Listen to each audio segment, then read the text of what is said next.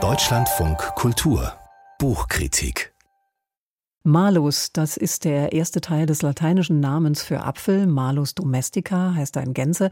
Aber in dem Buch, in dessen Titel die erste Hälfte dieses lateinischen Namens, also Malus, vorkommt, da geht es jetzt nicht explizit um Äpfel, denn Malus heißt ja auch böse.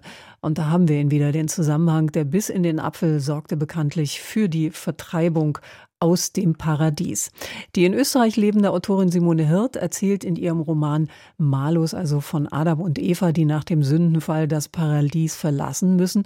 Frage an unsere Rezensentin Katharina Herrmann, wohin verschlägt's denn die beiden? Ja, ausgerechnet nach Wien-Meidling. Ähm, und das, dieser Ort ist sicher nicht nur dem geschuldet, dass die Autorin eben, wie Sie gerade gesagt haben, in Österreich lebt, sondern es ist auch ein ganz gutes Beispiel eigentlich für den Humor, mit dem dieser Roman geschrieben ist. Diese altehrwürdige biblische Figur, die landet jetzt ausgerechnet in so einem ganz normalen Ort, in so einem ganz banalen Alltag und ähm, trifft dort gleich auch auf ähm, weitere Figuren und den ersten Ort, der ihr dann hilft, auch sich zurechtzufinden, das ist die öffentliche Bücherei in Meidling. Und darin arbeitet eine besondere Bibliothekarin, nämlich Maria Magdalena die sich schon vor ganz langer Zeit von Jesus getrennt hat. Und ähm, diese beiden biblischen Frauenfiguren tun sich jetzt zusammen und Magdalena nimmt Eva in ihre Wohnung auf und hilft ihr bei den bürokratischen Dingen, die man halt, wenn man aus dem Paradies vertrieben worden ist, jetzt bewältigen muss. Aber auch bei der Scheidung von Adam und bei Evas ungewollter Schwangerschaft von Adam. Und Adam nimmt Eva das alles sehr, sehr übel und er drangsaliert sie regelrecht und wird dabei dann leider auch von Gott unterstützt. Eva wurde ja lange als Auslöserin des Sündenfalls abgewertet, als die, die sich von der Schlange hat verführen lassen, sich gegen Gott zu stellen. Wie bewertet denn dieser Roman Eva als Figur? Ja, also ähm, die Autorin, also Simone Hirt, versucht wirklich ganz gezielt diese alten Bewertungen und Zuschreibungen zu durchbrechen. Und über, ja, eben wie Sie gesagt haben, über Jahrhunderte ist Eva die Figur, mit der man rechtfertigt, warum die Frau dem Mann unterlegen ist und auch unterlegen sein soll gesellschaftlich, eben weil sie moralisch defizitär ist, weil sie verführbar ist.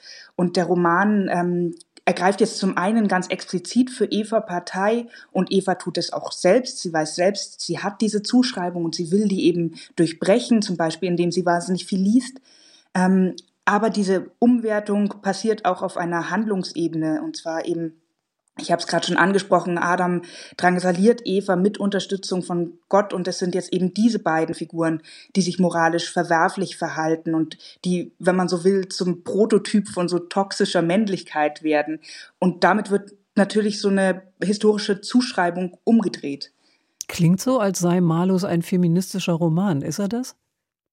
Ja, ganz klar, das kann man wirklich definitiv so sagen. Ähm, und damit steht Malus ja auch derzeit gar nicht alleine. Es gibt ja schon seit vielen Jahren diese ganzen ähm, Romane, die versuchen, eben antike Mythen umzuschreiben, zum Beispiel ähm, die Mythen um das antike Troja und den Krieg um Troja feministisch nochmal zu erzählen. Und in dieser Reihe dieser Romane steht jetzt schon auch Malus, aber die Autorin wagt sich natürlich ein bisschen weiter hinaus, wenn sie jetzt diesen für die eben Abwertung der Frau zentralen biblischen Mythos feministisch umschreibt. Äh, Simone Hirt scheint also eine klare Absicht, eine klare Aussageabsicht äh, zu haben. Sowas kann ja bekanntlich schnell plakativ wirken. Wie gelingt das hier? Ja, also da, das, das stimmt. Also Zwischentöne gibt es hier eher nicht. Ähm, der Roman ist schon wirklich sehr deutlich in dem, was er erzählen will. Und das kann man schon auch plakativ finden. Auf der anderen Seite, denke ich, braucht es gerade auch diese Deutlichkeit, wenn man einen politisch engagierten Roman schreiben will. Und Malus ist ein, gehört zu diesem Genre. Da ist die Botschaft einfach immer sehr deutlich im Vordergrund.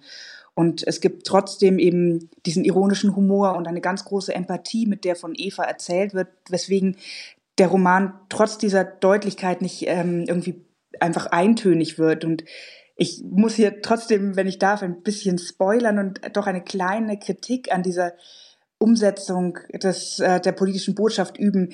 Es gehört leider auch zur deutschsprachigen Literaturgeschichte, dass ganz viele Romane, die davon erzählen, dass eine Frauenfigur versucht, aus ihrem Leben auszubrechen, dann am Ende damit scheitert. Und leider reiht sich hier auch Malus ein und auch dieser Roman endet nicht positiv für Eva. Und das finde ich immer ein bisschen schade, dass am Ende dann kein Raum in so einem feministischen Roman für eine feministische Utopie bleibt. Auch wenn es natürlich dem, was der Roman will, entspricht. Der will auf Missstände aufmerksam machen. Und da geht es natürlich dann nicht, dass sich alles plötzlich, was schwierig ist und schlecht ist, plötzlich auflöst am Ende. Rezensentin Katharina Herrmann über Simone Hirz Buch Malus erschien bei Kremeyer und Scheriau. 176 Seiten, 24 Euro. Ich danke Ihnen für die Besprechung.